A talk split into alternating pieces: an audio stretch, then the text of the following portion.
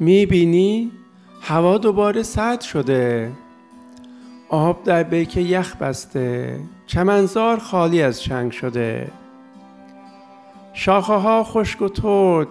شبیه های قبل مرگ شده. برگ ها روی زمین ریخته و ریز ریز شده. انگار که چند بار چرخ شده. دوباره باز زمستان شده. برف آمده. همه جا سفید پوش شده. شهر هم سوت و کور و مردمانش سیاه پوش. انگار نه انگار که شعری هم اختراع شده. خانه را نگفتم چه سرد شده. سکوتش از قبل هم سنگین تر شده. چهار دیواریش مرده زمینش سر شده. مشتی خشت بیروح شده.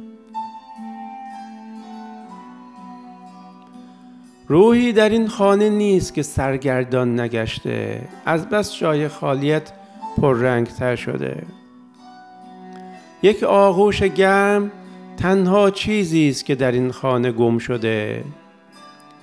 دل هم به هوایش تیر و تار مثل یک شب بی محتاب شده. شنیدن دوباره صدای تو و پیچیدن دوباره عطر تو حالا یک حسرت بی پایان شده.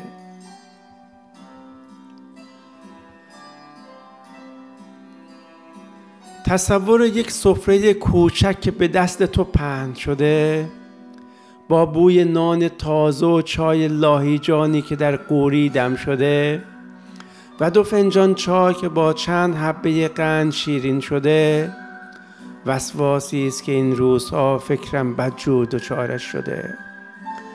آه از آن دو چشمی که از من دریغ شده.